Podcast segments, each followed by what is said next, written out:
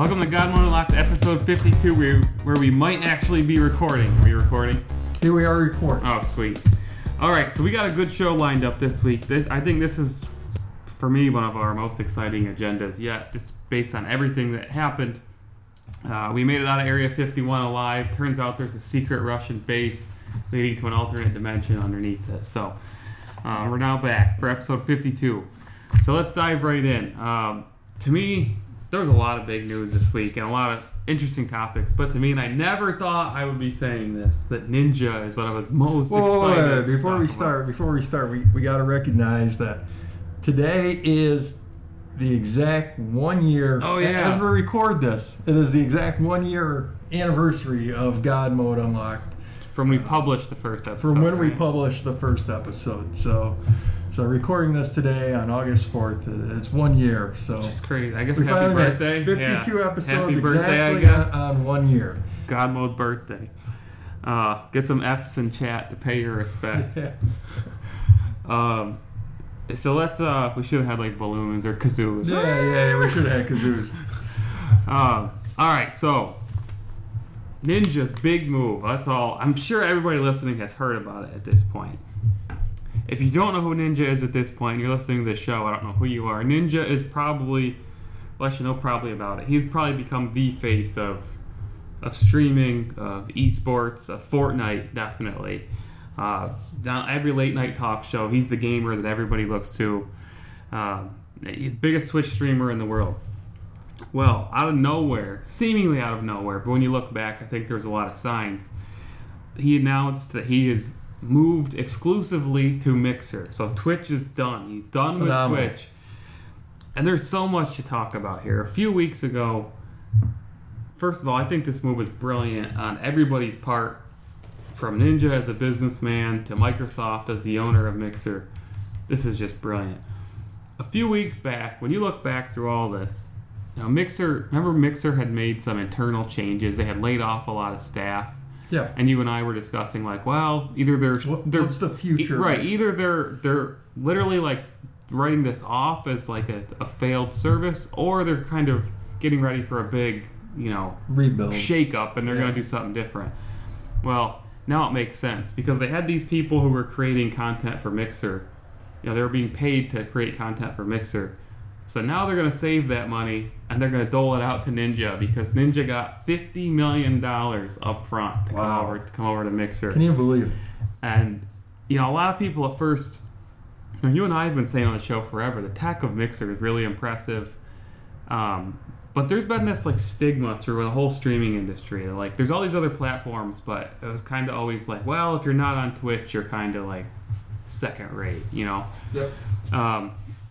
This is just huge. So he brings with him his entire, not only the face of Fortnite, and some people are starting to pick up on this. Before Ninja was the Fortnite guy, he was a pro Halo player. And what are we getting ready to launch next year? Halo Infinite. What platform is Halo esports going to be on? Mixer. He has said multiple times, I don't want to be just a Fortnite guy. I want to get into other places. And so there's so many levels to this. Microsoft in one fell swoop literally captured the biggest streamer in the world, his entire community, a huge chunk of the Fortnite community, which they're then going to take the Fortnite community and transition into a Halo community. This is just brilliant on so many levels. Yeah, looking at it right now as we record this, he's up to 632,000 followers, which has to be far and away the biggest Mixer probably personality. Oh yeah. So that's good, and it's growing rapidly. Mixer every single day. Is now the number one most downloaded app on the iOS store. Are you serious? Yes. See, this has put Mixer on the map. I had just seen the an article saying, well, Microsoft has the number one downloaded app and the number one game, on iOS. Yeah. And I wondered what the app was. I thought maybe it was, Word or something. Yeah. It's Mixer as of today. So, that's a huge turnaround for what was, Mixer was just lost. Yeah. For the first year or so of its existence here. I mean, it launched as Beam. It wasn't even.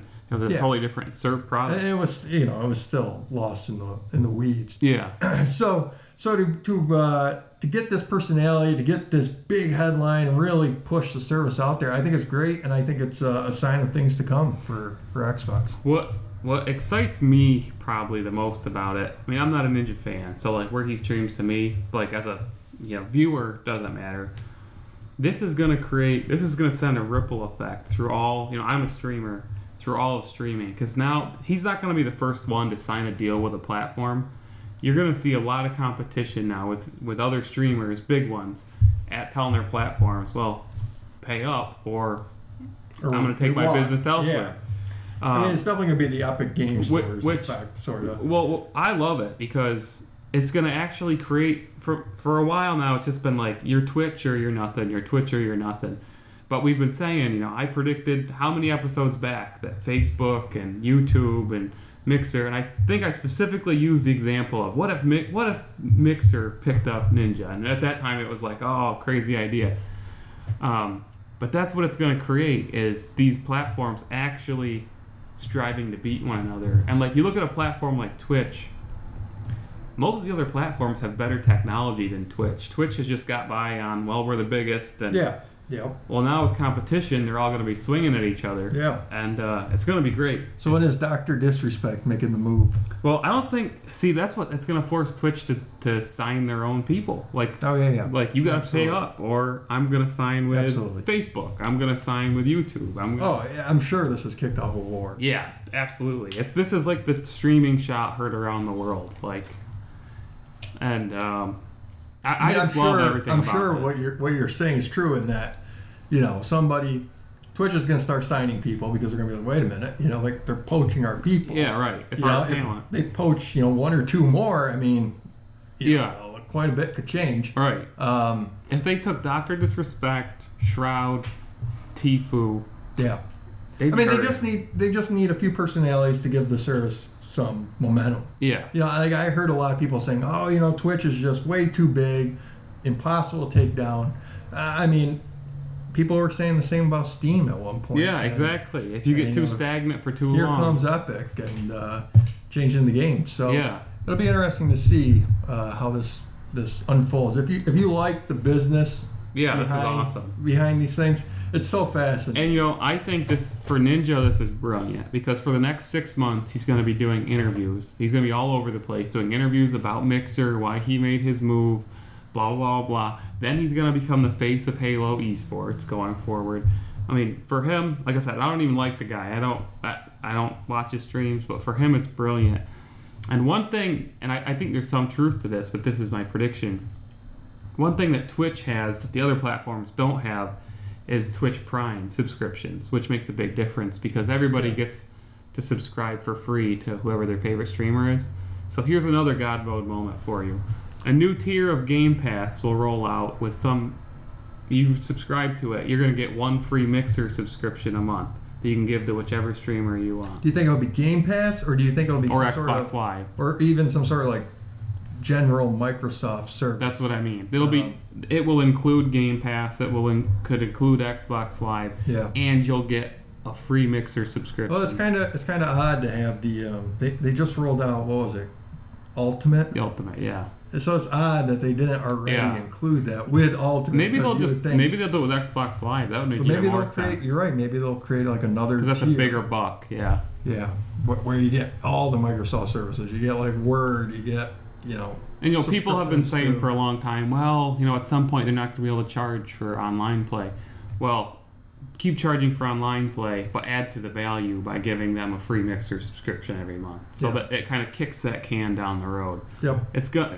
It would fire another shot directly at Twitch because that makes a big difference for the streamers on whichever platform they're on. If all their viewers get one free sub a month, that's like potential money to you, like that's a big deal.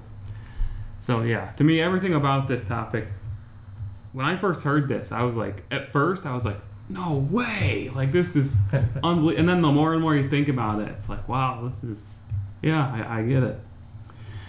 So one of the other big events this week was the Call of Duty Modern Warfare multiplayer reveal.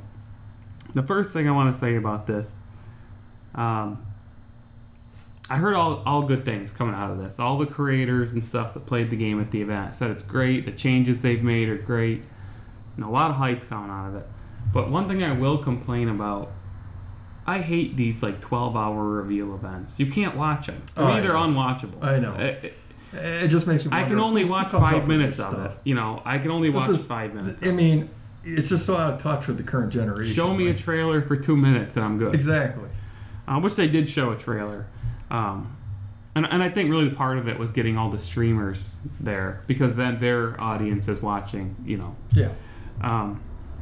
But the event was huge. Everybody came out of it with a lot of hype. They have that 2v2 mode that they had already previously announced. They got classic 6v6, 10v10, 20v20, and a 50v50 mode, which has vehicles, which is a clear shot at Battlefield.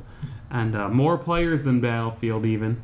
The gunplay has changed. The monetization is basically, I mean, loot boxes are still in, but there's no season pass. There's no paid maps anymore. They've done away with a lot of the stuff that caused controversy with the multiplayer. Yeah. So everybody came out of this pretty hyped. What did you make of the whole thing? What was your reaction? I mean, all the modes sound great. You know, but looking at the game itself, like the new style, I still think it looks weird. It's just so, I don't know, it's just kind of bland. It looks weird, yeah. It's just, I don't know, it doesn't seem to really have any style anymore. Like, yeah. It's just, it's very realistic looking, but at the same time, it's just bland looking too. Like, I don't know, I can't get into it. No, everybody that said who played it, they said after like 10 minutes, you adjust to it. But like you said, like I think Call of Duty's had a distinct look for 15 years now, and this new look to me just kind of looks like a free-to-play shooter. Exactly. Like anybody could just put this out. It could be anybody. And I mean, you know, the gameplay is really what matters. But any other thoughts on that? What do you think of the 50v50 with vehicles and stuff? Yeah, because, you know, honestly, for a minute there, I was like, oh yeah, you know, like yeah. And then I was like, wait a minute, this is Call of Duty. This isn't Battlefield. Like, yeah. I was like, what's going on here? You know, like you said the classic 6v6. I was like, wait, what do you mean? And then I realized, wait a minute, we're talking Call of Duty. We aren't even talking Battlefield. Yeah. So, yeah, I mean, it is interesting that they're moving more in the direction of their competition all the time, you know. We got the Battle Royales, we got the and now we're getting vehicles and you know, everything else. So it's just really interesting that they're moving in the direction of their competitors. I think that that's brilliant on their part, because you know, for the past year on this show we've talked about Battlefield's massive struggles. I mean, the last two Battlefield games have really fallen pretty flat. Yeah. When Battlefield launched Firestorm, you know, their battle royale, everybody thought, well, maybe that'll bring it back. That was a flop. So now here we have Call of Duty taking away the only thing that Battlefield still had going for it, which was the big battles. Yep. I don't know. DICE is going to have to do something. I mean, you know, yeah, I think DICE would be better off going with like Bad Company. Oh yeah, totally. Direction, which is interesting because Bad Company is more of a, you know, what the direction that Call of Duty has been in. Yeah. For a long time, you know, where it's more story-driven, character-driven. Yeah. So it'd be real interesting and funny if, like, the next Battlefield we get is Bad Company 3. I still think it was a massive mistake to do Battlefield 1 and then Battlefield 5 set in World War II back to back like that. I think it was a huge mistake. Yeah, I mean, I think I'd like to see them go back to Vietnam. Yeah, do Vietnam, do Modern Warfare, do... Just because I'm so... I'm really burned out on go back to Battlefield 2142. And Vietnam is just, you know, it was just such a... untapped potential. Yeah, it's a very unique time, very unique setting. Yeah. Compared to all the other areas that have been beaten to death. So I'd like to see him go Vietnam. Let's go Civil War. Yeah, there we go. So speaking of, we talked about Epic a little bit here already. What do you think? This is super interesting to me. It appears that Epic is turning down every game that will not be exclusive to their platform. So they got a chance to put a game on the Epic Games Store recently that was also coming to Steam. And the developer said, we want to put it here, but we're also going to put it on Steam. And Epic said, no thanks, we'll we'll pass. If it's on Steam, we don't want it. Yeah. What do you think of that exclusive strategy that they seem to be taking? It's definitely an interesting strategy. Yeah. It'll be interesting to see how it plays out. Definitely. Because right now I'm thinking this isn't a winning strategy. Yeah. You know, they can keep investing in buying the exclusivity of these games. And maybe at some point it'll... Well, at some point Fortnite's star will fall. Yeah. And they will start bringing in less money there. Yeah. I mean, it'll be interesting to see how this plays out. Because I just can't believe there's too many people that are eager to, you know, forego that Steam money for... Well, it's less money, though. Yeah. You sell... You get more per copy on Epic Games Store. Yeah, but still, I mean, if they will only take the game if it's only on Epic Store, then you're giving up all the money you would have on Steam anyway. See, I've Epic Games Store, I don't know why. Like, certain places you bring it up and everybody's like, oh my God, they're the devil. I'm like, you know, like, I've got opinions on Epic too, but like, nothing that they have done has offended me as a consumer. Nothing has... It's just business. Disgusted me, yeah. And, you know, it's just opening up another screen. I know how annoying it is. Like, I remember when Origin... The one that annoys me is Uplay. Like, get rid of that crap. I remember that is Origin, such a terrible service. Origin came out and I was like, oh, come on. Yeah. You know, I hated opening the other screen, and I never use Origin anymore. Yeah, I mean, I use it because of Apex, but... So, you know, I know the feeling, but the idea of having to do that, it's just... It's not that big of a deal to me. Any more than having, like, three consoles. Yeah. And, like, I like you said, I think the competition that they've injected has really been good. I mean... Yeah. You know, I understand if you might be offended if your favorite franchise got ripped off of Steam and they forced you to download. You know, like, I get that stuff. But, like, to me, what they've been doing is good for the industry at the very least. Yeah. And, you know, circling back to the actual topic, it'll be interesting to see if the uniqueness of the store, you know, just having fewer games, that puts more of a spotlight on the games. It'll be interesting to see how many people choose, you know, to have their game on a popular storefront where there's less competition. Yeah. And, you know, you get a bigger cut. See, to me, that's really... I like the idea, and I don't know if it'll be successful, but I like the idea of somebody saying, we're only going to have games that we consider top tier in our store. You know, if you're buying a game here, we're basically putting our stamp of approval on it. Whereas, you know, Steam's had issues for years. I mean, there's just...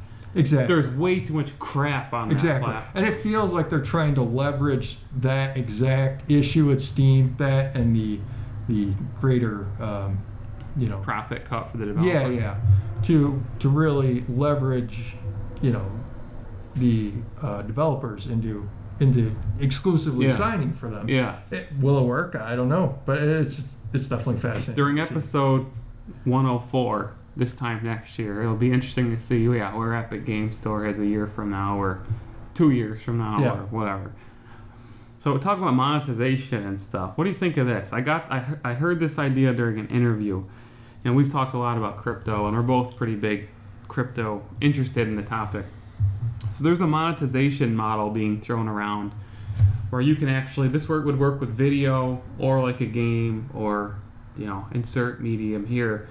You only pay for what you actually play or watch, because using blockchain they can monitor, you know, how long you've been like hooked in. Yeah. Basically. So let's say you want to watch a movie, but you only end up watching half of it. You are only going to pay for... You're literally paying as you go. Yeah. So you stop the movie halfway through. You're like, I don't like it. You don't end up paying full price. Obviously, in the case of a game, you would want there to be a cap on it. Like, not like pay 5 cents per hour infinitely. Because that would... You could spend thousands of dollars that way. But... What do you think of this idea? Like, let's say if it's a single-player game. Well, if you don't finish the game, you don't end up paying $60. Maybe you only end up paying $30 if you quit halfway through. It's a really interesting concept. I think it's a bad idea. You think so? Flat out. From whose perspective? I think as a consumer, you are definitely going to end up paying more money. You think? Oh yeah. Well, what if I'm saying, like, what if the game costs $60, but you know. you only make it to level 10 and it's 20 levels. Well, then you only pay 30 because you never finished it. For games, yeah, maybe. There would have to be a cap on it, or else, yeah, you're going to pay way more. There has to be a cap on it. Well, and the thing is they always want you to pay more. Right, and, right. And so if you roll this out there and you say, oh, well, you're only going to pay for how much you watch, well, all of a sudden the cost of the products will suddenly go up. Yeah, I mean, it could go anywhere. Hide it as, hey, we're doing you a favor. Yeah. And it's like, well, no, not really. Yeah. I mean, yeah, maybe I pay $2 for this movie that I only watched 15 minutes of. But it's like, right now I'd pay $2 for the whole movie, whether I watched the whole thing or not. Yeah. But I already paid $2 for the 15 minutes. So I just think it would be Do you think we'll see it come to fruition? Like, do you think we'll see this implemented? I mean, possibly, because like I say, somebody's going to want to try it. Well, that would likely mean you pay more money for things. Because, on the one hand, you would be like, well, I won't have to pay as much if I don't use it. Yeah. Which is, in a certain sense, if the business is being honest, it could actually be a more fair system. But I keep thinking of, like, Netflix. Yeah. I mean, if you instituted this for Netflix, rather than paying $16 for that huge library. Yeah. I mean, they would essentially be charging you for everything. You'd have to have a cap on it. So, like, if the business was being fair about it, assuming that they would be, Let's take Red Dead Redemption 2, for example. That's a 100-hour game that costs $60. I only played it for 3 hours. So I would have only got charged like $6 because I only got $6 worth of entertainment value on it. Yeah. If the producer of the media was actually fair about it, it could hypothetically be like a direct correlation between the value of what you've consumed. Yeah. But that's a big...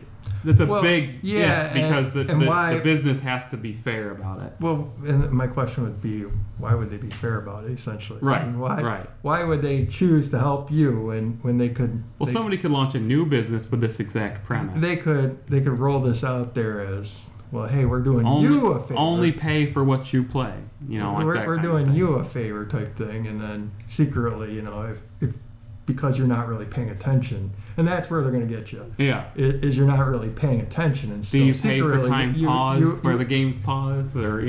Well, I mean, even if you start a movie, you watch it 15 minutes, you pay $2. Yeah. And you start another movie, you watch it 15 minutes, you pay $2. Yeah. I would be very skeptical that they would include some sort of cap to help you out. Yeah. I think they would just, on video, I don't think they would. So... So, I mean, yeah, games it'd be kind of interesting to see what they do. I mean, like, I could see maybe a cap with video games, though, with games moving in the Game Pass direction, which is very much like Netflix. Yeah. Well, it's just an option that I thought, because you and I have been sitting here talking about, like, people don't like loot boxes, they don't like this, they don't like that, and we've been saying, well, what monetization options do they really have? This was just something that when I heard about it, I was like, that's an interesting thought. But it just feels like, to me, that this would be a great way to nickel and dime you. Oh yeah, could ending up paying more. Yeah, totally. So I just don't see why they would be fair when they get more of your money, which is exactly what they want. Well, they're ripping you off when they make you pay $60 for a game that you don't like, and you just paid $60 for this piece of crap. Yep. So I mean, I guess it's a matter of which way do you want to be ripped off. Yeah, but we got all these subscription services. Yeah. I mean, I could see this maybe being the next step. And maybe, maybe they could tie it to, like, hours. And that's what it would be, yeah. That could be a game changer. Because when you buy a game, it would have a set value. Yeah. When you pay $60, what you're paying for is 20 hours worth of content. Yeah. And if you don't consume all 20 hours, then you pay half of whatever. I just can't imagine them instituting this. Why would they want to help you? Well, on a per-game basis. Yeah.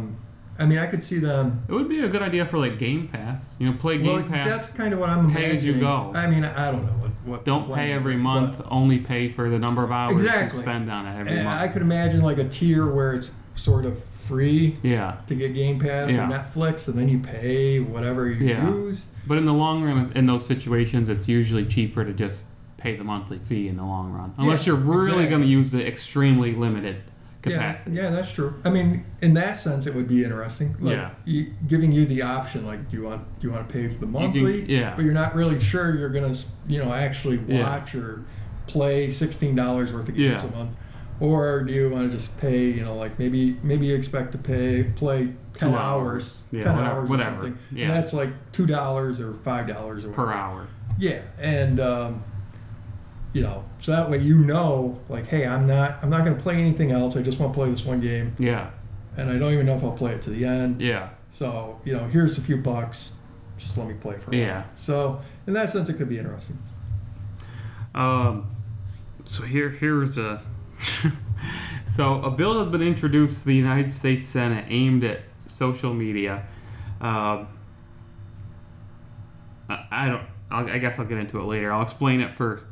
To ban features like autoplay, like when you go to a page and it autoplays a video. To ban features like infinite scrolling content, like when you go to a page and you can just scroll forever. It keeps loading more and more and more stuff. Yeah. Specifically, snap streaks, which are a Snapchat feature, which basically it keeps track of and rewards you for using the service basically daily and sending snaps to people on a daily basis. And then also... let me just interrupt you and say, I just discovered what a snap streak is. I had never heard of it. I just figured out what it is, which made me feel really old. And then also implementing time limits. So, this would hypothetically ban the social media platforms from letting people use their platform for over this amount of time. Whatever, I don't know what the time period is, but it's actually considered in the bill. So, whole lot to digest here. First thing I will point out, video games have these systems where when you log in every day, you get daily rewards. Yeah. Very similar to snap streaks. Yep. So this definitely relates directly to video games, even if this bill isn't aimed at video games. Take it away. Tell me what you think of the whole thing. Completely baffled. Why? What good does this do the public? Like, what's the thinking on this? I am totally 100% in agreement that I believe that social media has had a negative effect on society. Are there positives? Absolutely. I mean, I utilize social media for a million things. There's definitely positives. I'm not saying that all social media is bad and all use of it is bad. But I definitely think that a lot of toxic sentiment has kind of eked into our lives through social media. Inundation of false information and just bad, everybody ranting every day, complaining about everything in their life. Yeah. So I'm totally 100% there. Do I think it's the government's job to regulate it? Absolutely not. Yeah. Well, and the things they're targeting here, I don't understand. The snap streaks one got me. Like, why are they going specifically after? Like, I thought for sure Facebook would be the biggest target of this whole thing. I know what snap streaks are. Yeah. I still don't even fully understand how they work. Yeah, yeah. Like, I know it's got something to do where you either message or send snaps to each other. You're supposed to do it every single day. And it keeps it running. And that's the streak. You don't want to break the streak. But I don't know if you have to message them or send them a snap. I don't know. You have to send them a snap, yeah. But in any event, what does that have to do with anything? I guess the argument is that they're building an addiction to the platform. You're forced to use it every day. Well, first of all, you're not forced. It's your own choice. Yeah. And I don't know. It doesn't need government regulation. Yeah. I totally 100% agree. Social media is way out of hand. This is no joke. Earlier this week, I opened Facebook, which I go on pretty sparingly these days. I use Messenger pretty regularly, but I don't read other people's stuff much. The top two posts in my feed, I opened up. The top two things were literally people posting text messages of their exes or current spouses, whatever, phones, of them cheating. Like the text messages between them and their mistress those are the top two things. And I'm like, this is the platform? What? Yeah. It's a bunch of children. Yeah, yeah. And I was like, this is the biggest platform in the world? I know. This is what we're getting? I know kids are really obsessed with these snap streaks. It's a big deal to them. Big deal. But at the same time, you know, Pokemon cards were a big deal to us. And, yeah. You know, I mean... I'm totally against time limits on anything. You cannot... The government should not be mandating... You know, do I think it's a good idea in certain circumstances for a developer to, like, implement things in the game to remind people, like... You know, you've been online for 8 hours straight. And just to remind people. I don't understand. You know, that's fine. I guess the autoplay, maybe I can... I mean, the gist of this seems to be combating addiction. Yeah. I can't get off the page because I just keep scrolling forever. That seems like an old man who couldn't figure out how to... What the hell does Chronicle just keeps going? I would be so sad to see autoplay go, though, because I love autoplay. You know, Brave... I think it's funny because Brave stops autoplay. Yeah. And I'm like, well, what the hell's the problem with autoplay? Like, I don't have any problems with it. Me neither. What's the reason you'd want to stop? I like it because, you know, it'll take you to different channels. It saves me a second from clicking the video. Take it to different channels. So, you know, it's just nice when you want to be lazy and just have something else come on. I mean, you essentially have autoplay on your television set.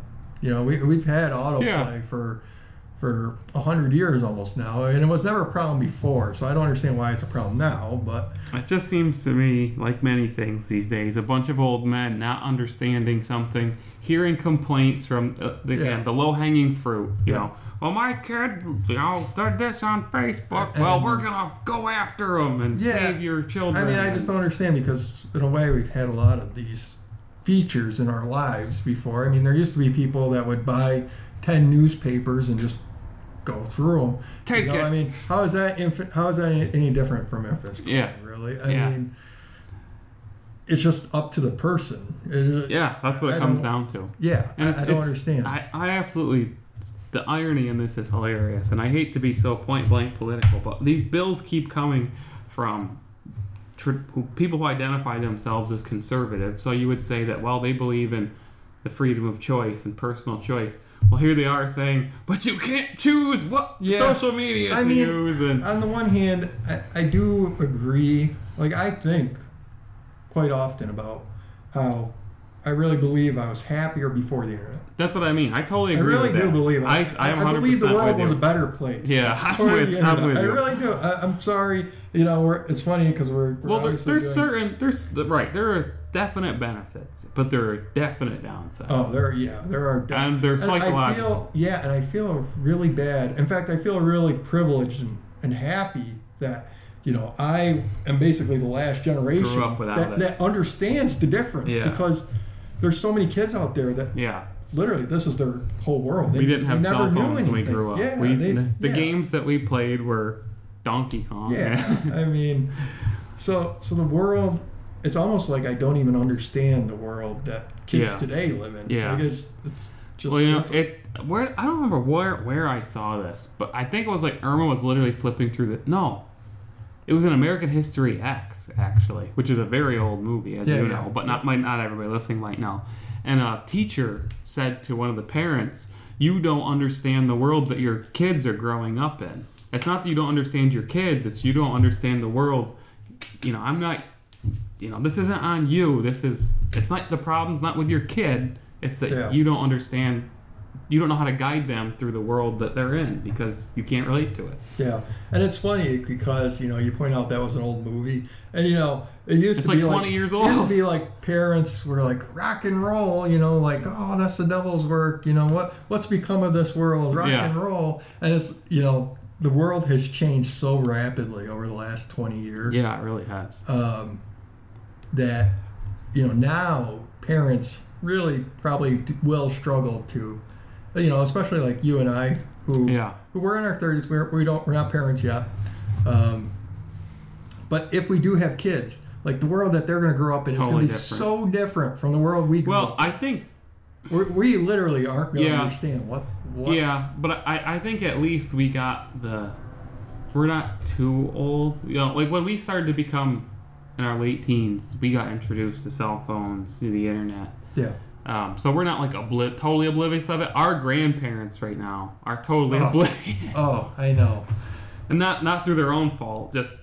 You know, it's funny because my dad even, he'll occasionally stumble across, you know, stuff from the internet. Yeah. And, you know, he'll come up to me and he'll be like, oh, you know, like, I can't believe this or that. And it's fake, like, Dad. Well, yeah, I mean, sometimes it is fake. Yeah. Sometimes it's, you know, just strange. Yeah, you know, like, yeah. You know what's going on. Yeah. So, but it's just funny to me that it takes him like 20 years to discover these things. And, but so he's just completely oblivious to the actual goings-ons of the internet and how dark some of it is. Yeah. It's funny because the internet really just unleash our humanity's the things that had been lying underneath the surface for a long time, but it put it out in front of everybody and gave it a platform. And you know, so here is other people who think like you know? In my life I've always been really conscious of the power of suggestion. It's something like nobody ever thinks about. But it's pretty much everything. Well, why are influencers so powerful? Yeah, influencers, advertisements, it's all suggestions. And it's the biggest, it's probably the biggest industry in the world. I mean, advertising really probably is. Totally. You know, and your business can't survive without advertising, essentially. So, and that's the power. Not these days. That's the power of suggestion. And with the internet, you know, it's just growing more powerful, and I think that's, you know, what we're about to get into is very, very much predicated just on the power of suggestion.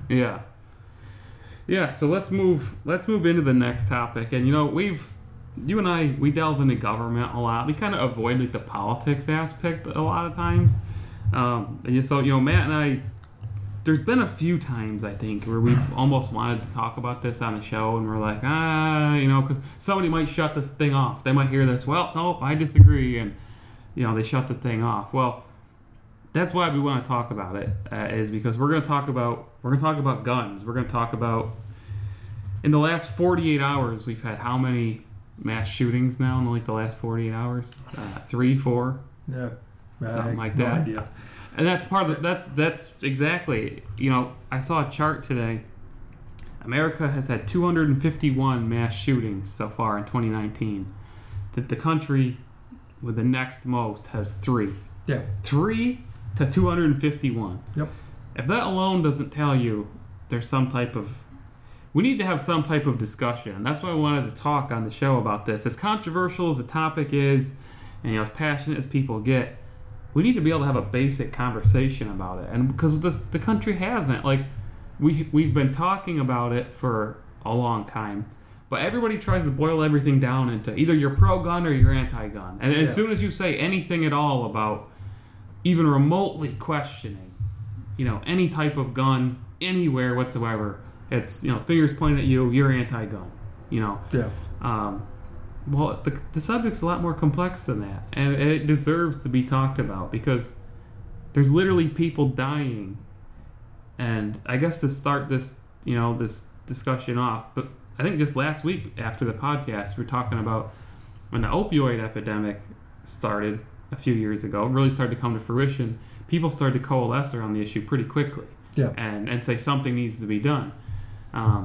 You know, I use the example of 9/11, that people use box cutters to hijack planes. Yeah. Box cutters one time. Yep.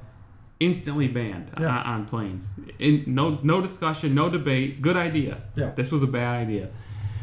With guns, no matter how many times some tragedy occurs, there's never any type of real discussion. It's either, no, you're not taking my guns away, or you're anti-gun, or there's no real discussion. It's all lost in nonsense. Yeah.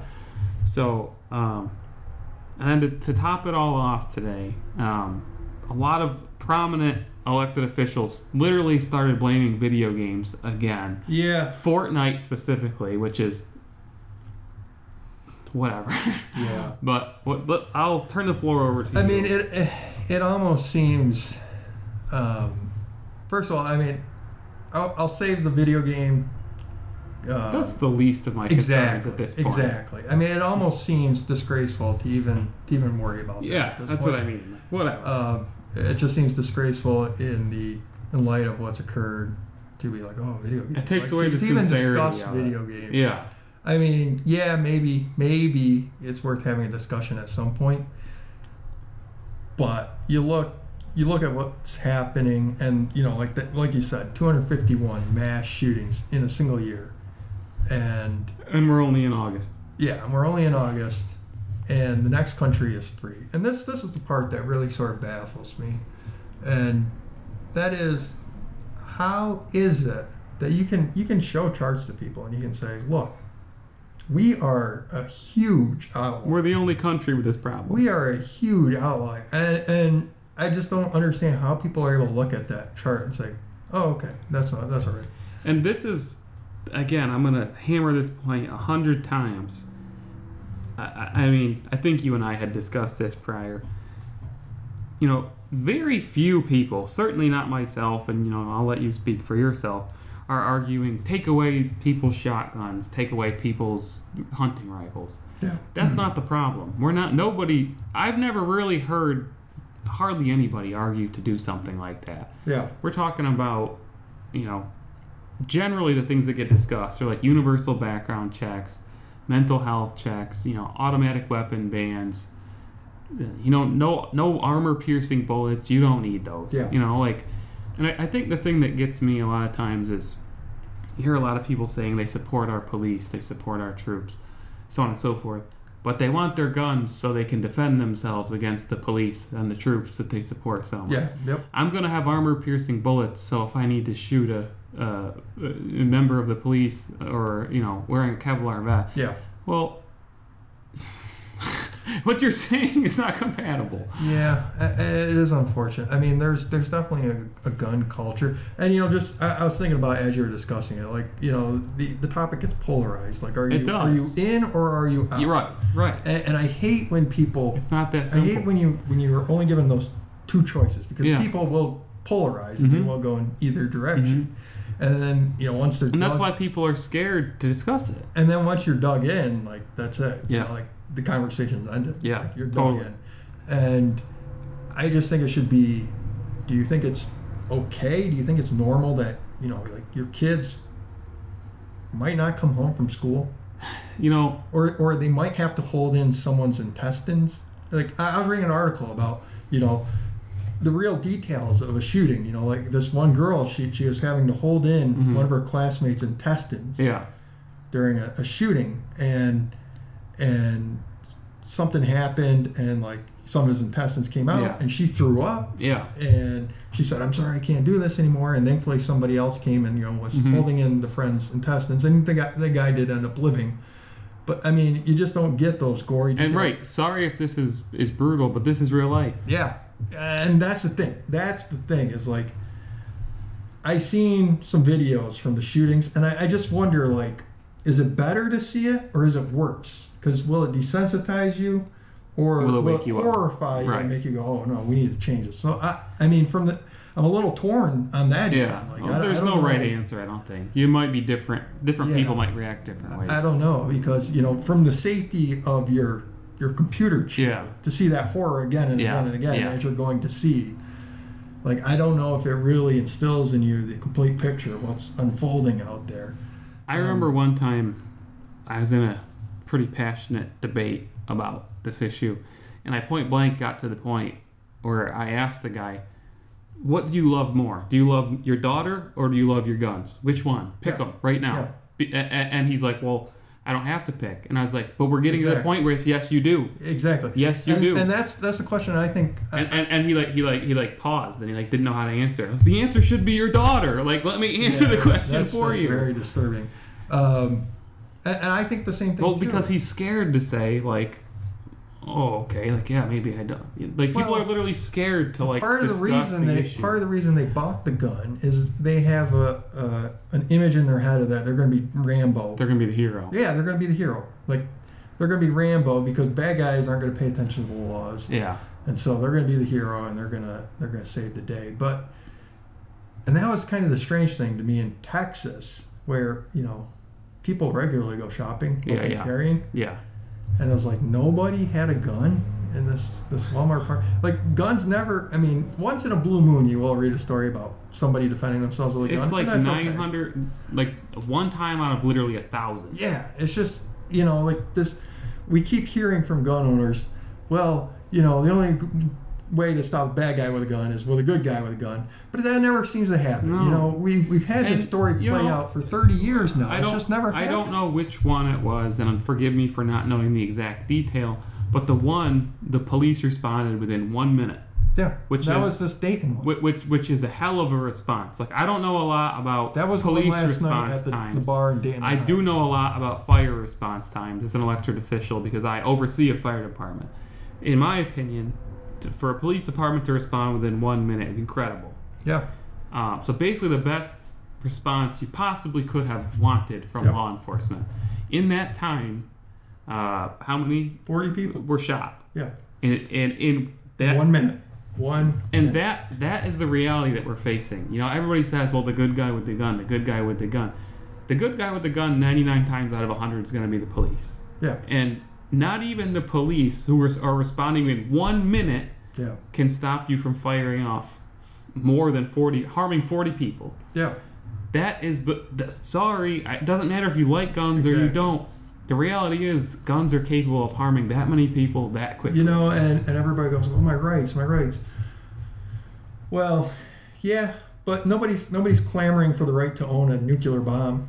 Yeah. You know, why is that? Well, because you don't want your neighbor setting off a nuclear bomb and ending your entire community. Yeah. So it's really a question of where do we draw the line?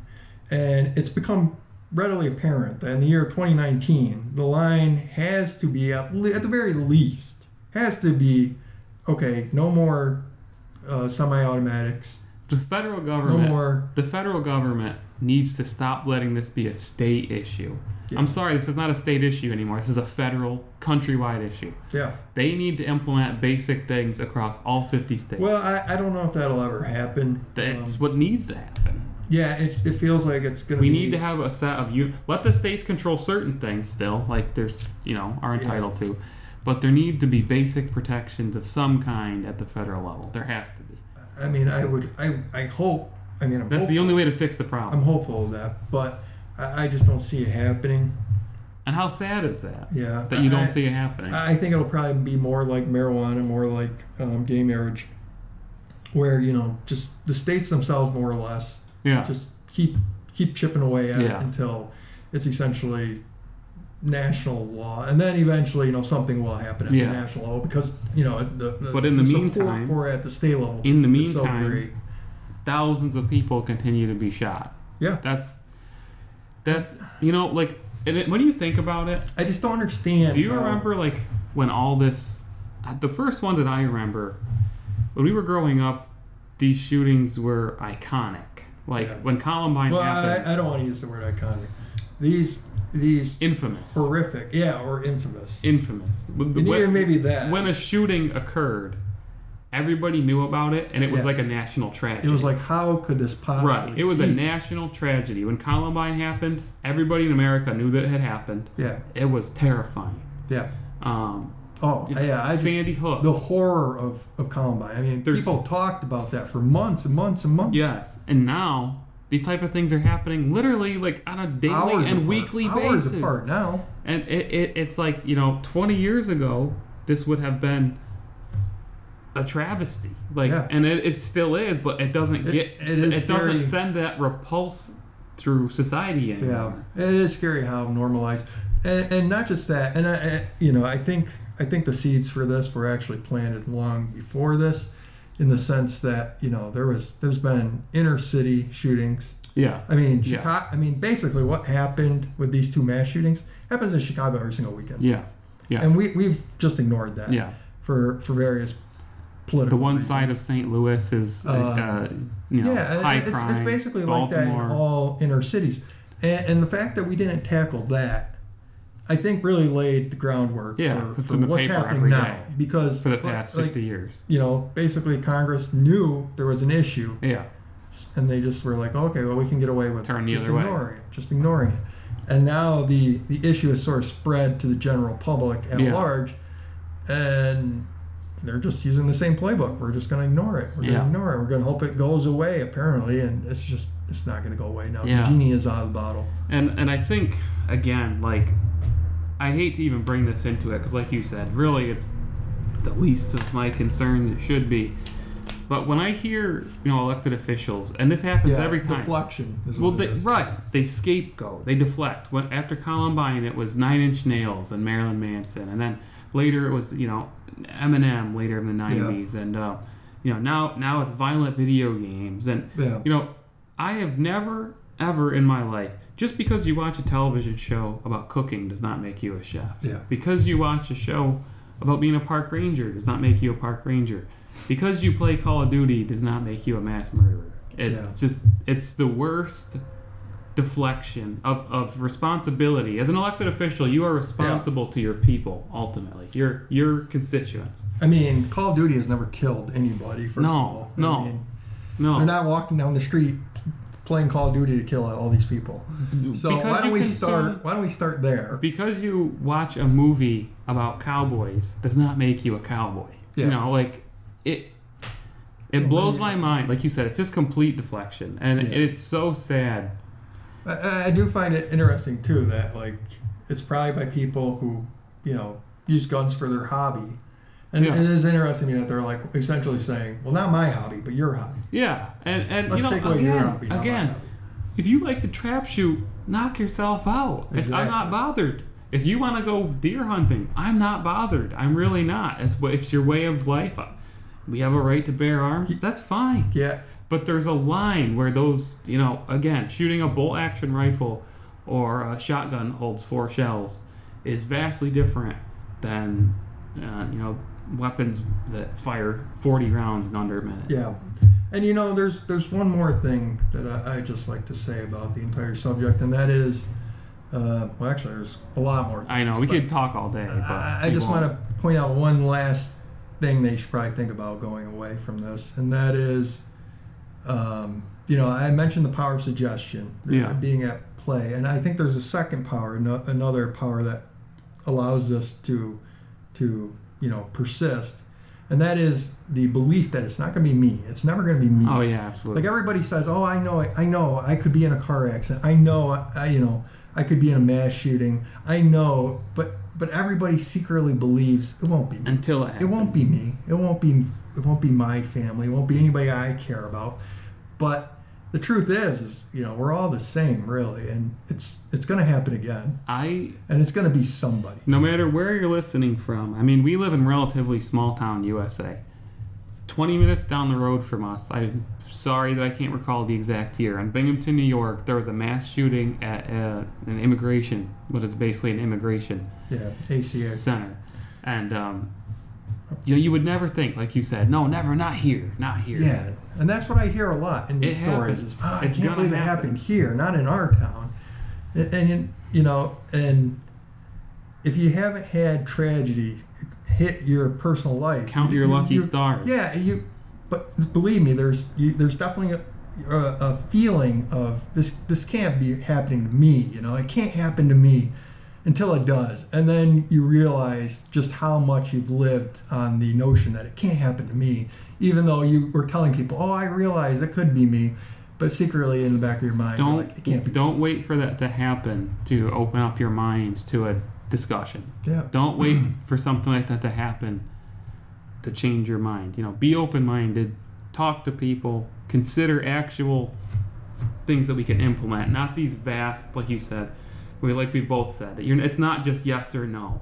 Let's have a real discussion and let's save people's lives, for Christ's sakes. You know, like, that's ultimately, that's what I said. You know, I was pretty involved in a lot of the local stuff here with the opioid epidemic. I was like, here we are as elected officials trying to build the local economy and, you know, improve the housing. None of that matters when your people are dying. I mean, it doesn't matter how many jobs you have. It really feels like we're reaching a tipping point because there's other things starting to come into play. You know, like when we got the 2026 World Cup, I can't remember who. There was like one other country running against our bid. And one of the things they ran on was, you know, America isn't safe. You could be in a mass shooting. Literally on Reset Era this week, there's a thread. People, and you know this isn't an isolated incident. There's people saying, you know, posting online asking, well, I was thinking of taking vacation to America. Is it safe? Yeah. My kid wants to go to school in America. This is going to start financially. My kid wants to go to school in America. Is it safe? Yes. That Think about that for 1 second, because a lot of Americans sit there and you picture these other countries and you probably wonder, like, oh, is it safe over there? Yeah. People are saying that about us. Yeah. So, I mean, it's going to start to have a noticeable effect at some point here. Tourism, education, the economy. Yeah. And so it'll be real interesting to see how, you know, some of the politicians react once it starts to hit their pocketbooks. Yeah. So I guess we'll see what happens. It's obviously such an ingrained part of American culture. Yeah. Like, it's almost, I mean, the gun is almost the bedrock of American culture. I mean, yeah. I mean, we literally won our freedom by clutching. Exactly. You think of the revolution, you think of the frontier, you know, I mean, guns.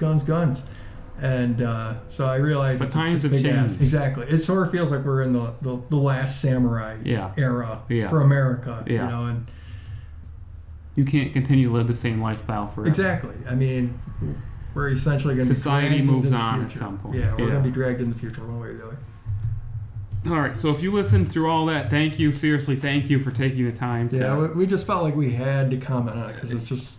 It's wrong not to. Yeah. And, you know, we went back... It's close to what happened. I have to think about this all the time as an elected official. You know, when something happens, do I say something? Because whatever I say, it's going to set off one side or the other. Yeah. And I constantly have to weigh that. And a lot of times, you know, depending on where I am at the moment or, you know, I ultimately feel like I try to, well, if I'm not leading, who is? You know, if I'm not willing to speak up, who is? And I feel like both of us aren't against guns necessarily, but it's just, you know, look at the situation. Obviously, it's very broken. Something needs to be done. Yeah, something has to change. And it's a much bigger problem than most are willing to admit. Yes. All right, so from here on out, mostly video games. Yes. All right, time for the Godmode moments. We're back with some rumors here. So we forgot to acknowledge QuakeCon came and went. Basically, nothing got announced there at all. They showed off Doom. That was about it. But Gamescom is coming up later this month, which has kind of been growing bigger and bigger every year. Do you have any last minute? I mean, it's still a few weeks away, but anything you think that somebody's going to come and try to show something interesting? You know, it's a very awkward time for Gamescom, isn't it? I mean... We're sort of in the calm before the storm. Yeah, it is. So it's a very awkward time. Because you expect next E3 to be like the huge. Exactly, because we're at the very tail end of the generation. Yeah. So everybody's holding it back for the big blowout. You know, probably about, I don't know, what is it, like 8 months from now? Yeah. So it's a very strange time. I'm sure something will be announced. Yeah. Honestly, I can't even make a single prediction. I don't know. I couldn't either. I'm sitting there racking my brain, like, are there games in development that like might be ready to Gamescom blown out at this point? I mean, God bless Gamescom. It's not the biggest show yet. But it's been growing every year. It has been growing, but it's not the biggest show. And, and it's just an awkward time. Blizzard announced the game there, I think last year or the year before. I don't think they're going to be there this year. But basically, you know, it's the European game show. It's the European game show. So we'll see. I don't have any predictions either. But I mean, you know, stay awake. I was leaning towards something from PC, but I just can't. I can't think of anything. That makes me think like, okay, it's time. Yeah. Maybe Splinter Cell. Yeah. So Capcom received a $19 million one-time royalty payment, and this got revealed through like financial documents. And they got, you know, asked, well, what was this? That's a pretty big, you know, basically it was for royalties for the use of one of their IPs. It has to be of some kind. And they got asked, well, what was this? And they said, well, we can't talk about that. We can't give you details on that. So there's basically two schools of thought. Either somebody bought a console exclusive like Microsoft or Sony or Nintendo. Yeah. Or... You know, the unexciting thing would be like some new Netflix series, Resident Evil Netflix series, whatever. Yeah. There'd be payment for that. God, I hope it's somebody buying Dino Crisis as exclusive. Yeah. I don't know who, but God, that's what I hope. Power Stone. Because they could have sold... I just hope it wasn't Dead Rising. Some people said, you know, well, they could have sold an IP, too, but $19 million's pretty low. If it was an IP that they sold, it had to be, like, a dead one. Well, that's why my first thought was Dead Rising. Yeah, I hope not. Microsoft buying Dead Rising. I hope not. Because not Dead Rising, for the longest time, was sort of a Microsoft IP. It was. I feel like that series has run its course. Yeah, it has. And no doubt. So, but, you know, I know Phil Spencer sort of has this feeling that there's certain properties that are, even if they're not officially or unofficially, Microsoft. They've got State of Decay now, too. So it's like, why? Exactly. You have State of Decay. You own the studio. I realize Dead Rising is a little more story-based, a little more zany. It's better. Let's just say it's better all around. No, it's not. It is. It's not better than the GTA of games. Jesus Christ. But... So, yeah, I mean, you know what that reminds me of? It reminds me of the Birds, because it's the dumbest thing I've ever heard. That's my bet, is that it is going to be... Dead Rising? Dead Rising. I hope Sony bought it. Or maybe Onimusha. Yeah, that was synonymous with PlayStation. Well, I can see it being like, if it's Onimusha, I could see it being a movie. How dumb would it be if they bought Sony bought Onimusha, because they've got that Ghosts of... whatever. So, Tsushima. Yeah. Maybe it was Microsoft getting an Onimusha. I don't know, really. Like, I mean, maybe, like you say, Dino Crisis, or unless somebody... Microsoft likes to buy a competitor to Sony.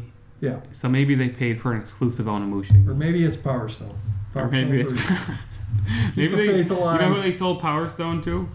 Sega. Yeah. But there's more interesting, in my opinion. Well, this could go anyway, so it could be interesting. A leaked email from Capcom in Japan revealed that fans will be testing a new Resident Evil game internally at Capcom, in September. So what do you think it is? You think it's RE8? You think it's RE3 remake? Something totally new? Well, the fact that fans are going to be testing it. That made me think online. Do fans? Yeah, like that sort of brings back bad memories of, Raccoon City Files. But that was a great... that was a great concept. I should bring it back. Was it a great concept? Yes. Aside from, yes, they should bring that back. That's definitely something I'd like to forget. 4-player zombie co-op. It came before Left 4 Dead. Oh no! I think we're talking. You're thinking Umbrella Chronicles. Umbrella Chronicles. Yeah. That's what that was terrible. Yeah. What you're talking about. Yeah. What was it called again? The original. Yeah. I think it was like Operation Raccoon City or something like that. Okay, that would be incredible. A PS2 game. That would be incredible, especially today, because that idea done with the RE2 engine.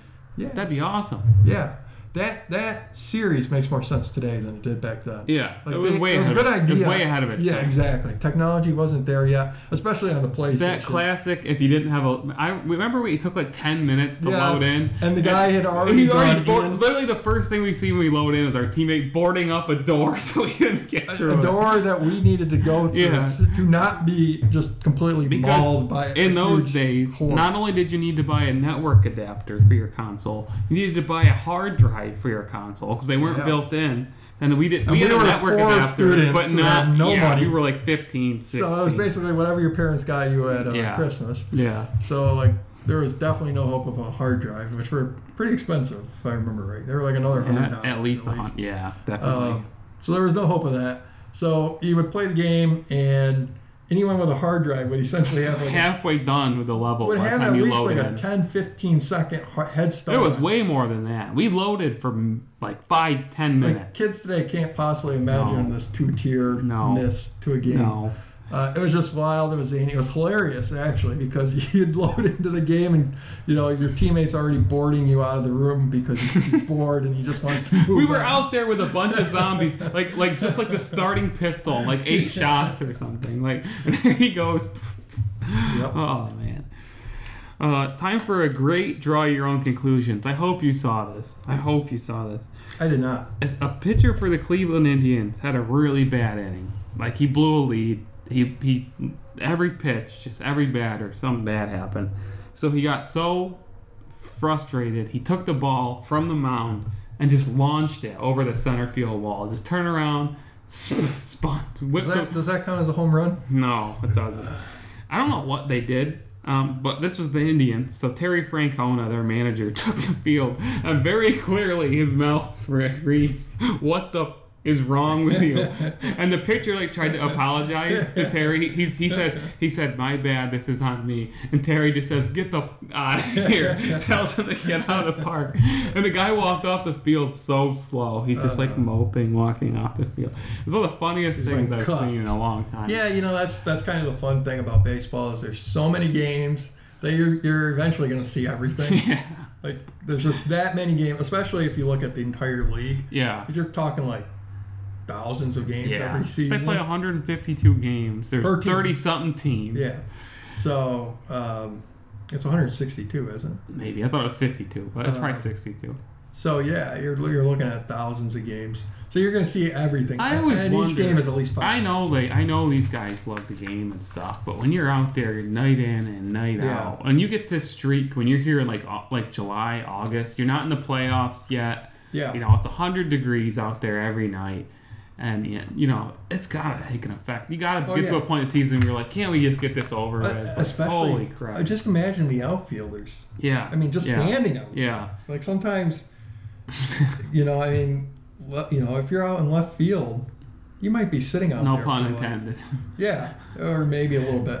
But, you know, if you're sitting out there, you might be sitting out there for quite a while if you ever do anything. And it's like that every night. Oh, man.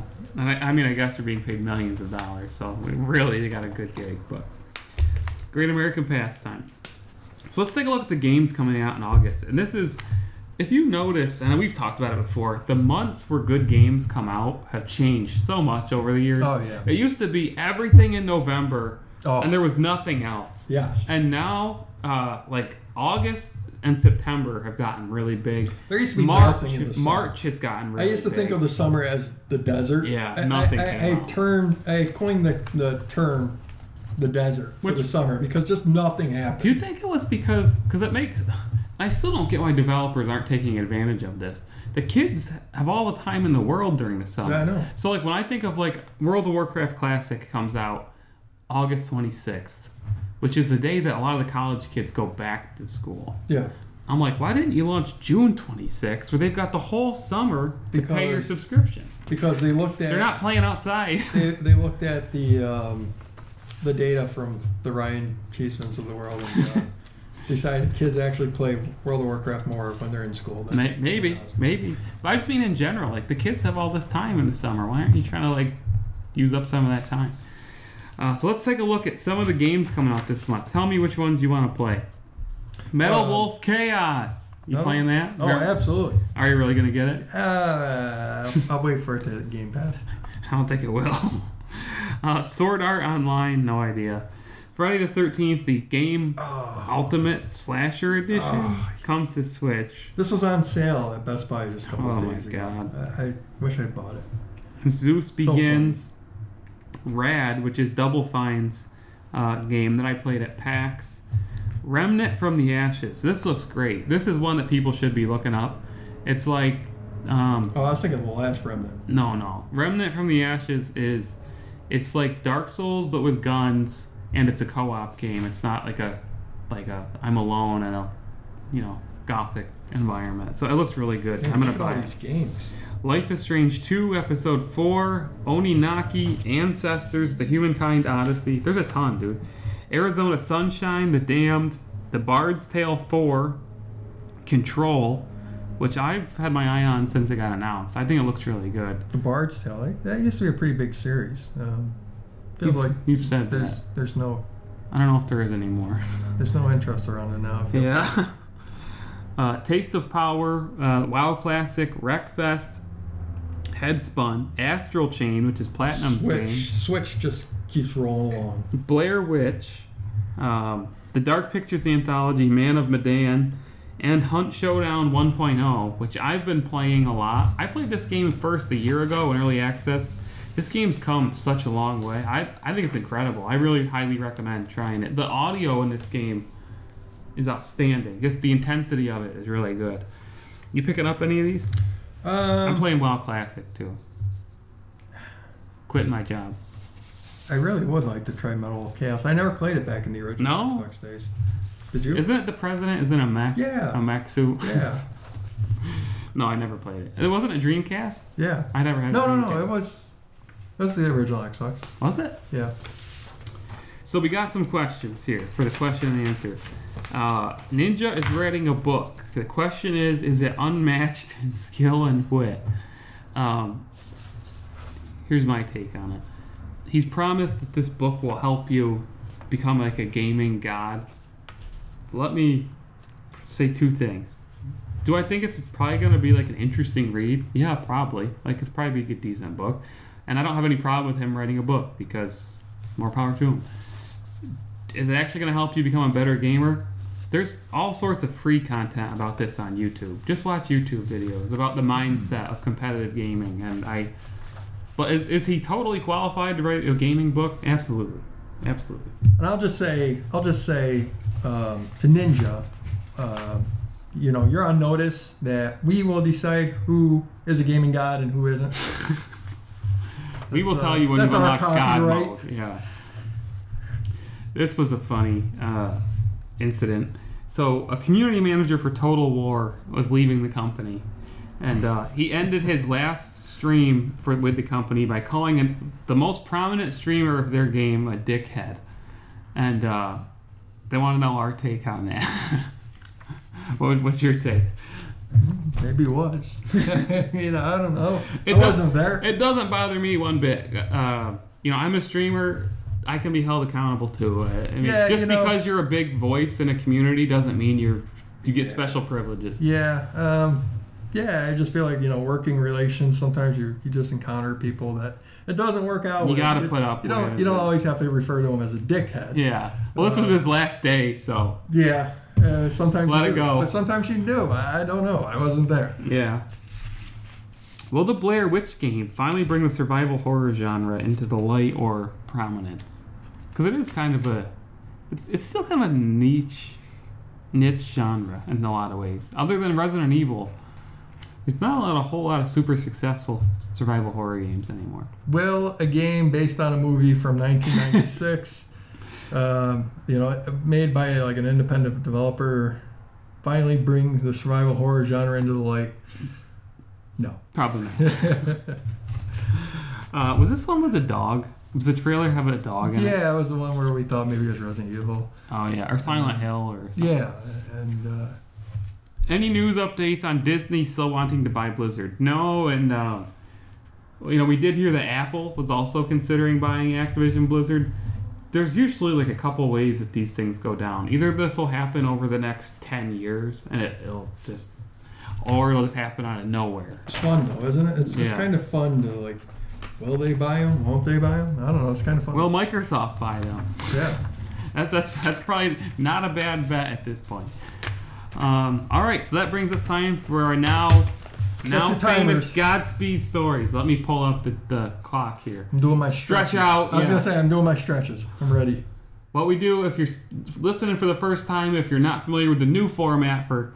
Godspeed stories. We go through these as fast as we can. We alternate and we send a question flying at the other person. Totally unscripted. No idea what's coming. We don't even have them. We don't have the questions written down. No, we come up with them right on the... We read the headlines and we come up with the questions. Throw something random and we try to get through it all as fast as possible. Am I going first or are you going first? I'll go first. So you're asking first? Yeah, I'll ask first. Okay, ready? I'm going to start I'm going to count it down. Okay. Ready? Yep. 3, 2, 1, let's jam. Okay, Cthulhu Saves Christmas announced by Zeboid. Will you be hearing the call this Christmas? I play Cthulhu Saves the World. Probably not my type of game anymore, but they're cool. EA says Need for Speed's being announced in August, and Apex numbers are up this season with a mobile and Chinese launch coming soon. Do you think there's actually hope for EA by the end of this year to see sunnier skies? No. It's all darkness, EA. It's all darkness. Mavericks Proving Grounds, the 1,000-player Battle Royale, has been canceled, and the developer has been closed. How do you feel about this? Considering a lot of Battle Royales can't even get 100 players to work right, talking to you, PUBG, not surprised the 1,000-player Battle Royale can't make it. The trailer for The Irishman by Martin Scorsese dropped and uses an insane de-aging technology for Joe Pesci. Did you watch this trailer? And I did not watch this. Are you psyched for the movie? It's an old mafia movie. I will say, though, that you know, we might as well just switch to computer generated movies completely. At this point, just switch to computer generated movies. Nintendo making an average of $30 to $38 per download on the free to play Fire Emblem and Dragula Lost mobile games. Is Nintendo CEO swimming in a pool of gold coins? Probably. I just find that incredible. $30 to $38 on average. That's pretty. See, that's proof right there why free to play games are powerful. Yeah. IO Interactive is developing Hitman 3 and a new IP. The last two Hitman games have been wildly successful. Do you think it's going to continue on a success train? I hope so. I mean, I've always loved the Hitman series. You know, I hope they get more funding and can make you know, their games even better. Reliable source says the Annihilation storyline is the next big arc of the MCU. Are you excited by this? And do you have any idea what the Annihilation? I know the enemy is a nihilist. I don't know anything else about it. I do want to say, going back to the last one, there's a rumor that Microsoft is going to buy IO. That's all I have to say. Ben Affleck has revealed that his Batman solo movie was going to focus on Arkham Asylum and the psychological element of Batman and its universe. Are you disappointed that we're never going to see that movie get played out? Absolutely not. I want nothing more to do with the Batfleck. He's a great director, though. But the movie we're getting sounds much better. Destiny 2 Shadowkeep, delayed until October 1st. Do I care? No, absolutely not. The one good thing about this is Bungie being independent, and they're able to actually freaking do things that they want to do now. Yeah, that's true. Great. Fortnite has added playable mechs for Season 10. Is there anything that this game won't do? And is it time for Microsoft to revive Mech Assault? I think it's time for another concert, live-action concert in the middle of Fortnite, because nothing says... Who? Call it. Hannah Montana. Kiss. Google testing a Google Play Pass for $4.99 a month to rivals Apple's Arcade. Will you be investing in Apple Google Arcade sucks. That's all I have to say. Zynga is once again the fastest growing mobile developer after years of chaos and financial losses. Does their seeming resurrection surprise you or not? Isn't this a company that Don Matrick's at? Yeah, or he was.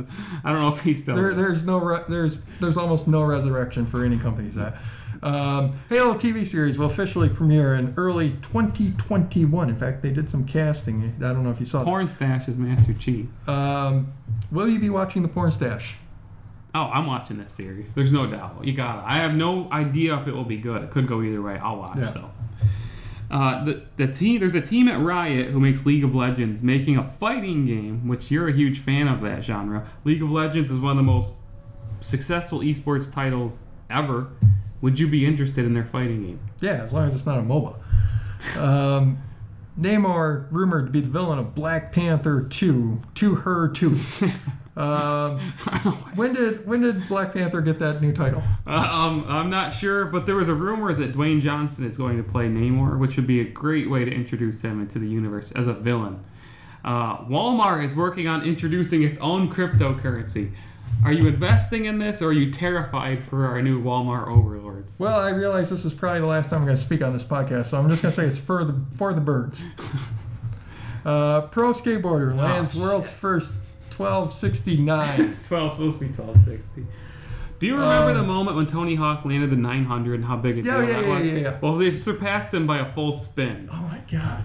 Like, how's that even possible? We're so old. Like, well, don't you remember when... They're slightly cheating. He used one of those giant ramps. I was going to say, don't you remember when it happened? They were like, 900 isn't possible. It's physically not possible. Yeah. You know, and supposedly he was defying physics hitting the 900. They did... This guy went off one of those huge... He dropped in on like a 100-foot ramp. It's not the same thing. I mean, it's incredible either way, but... they can stay on your board. Yeah, I was going to ask you for this question. At what angle are you landing on a 1269? I don't... See, sometimes I'm editing the spreadsheet from both my PC and my phone, so like it's like has trouble like syncing, and so like I'll delete something and then I'll type something, and it results in some typos from time to time. So that's it for Godmode Unlocked episode 52. Thanks for sticking with us through the whole thing. We'll be back next week with episode 53, I guess. The Black Panther one's almost like the Joe Biden. The neck bone's connected to the knee bone. 303. Although Joe Biden had a great quote today. He said to millennials, oh, God, stop telling me what's wrong with the world. Oh, God. Go fix it. We just lost the millennial listeners. It's a great quote. So, yeah, I guess that's it. Godmode episode 52. The 1 year anniversary bonanza is over and out. That was a kazoo, not a screeching car. Yeah, I don't know. I don't know. But... you know, there's probably nobody listening at this point anyway, so... Turn the damn thing off! Godmode, episode 52, over and out.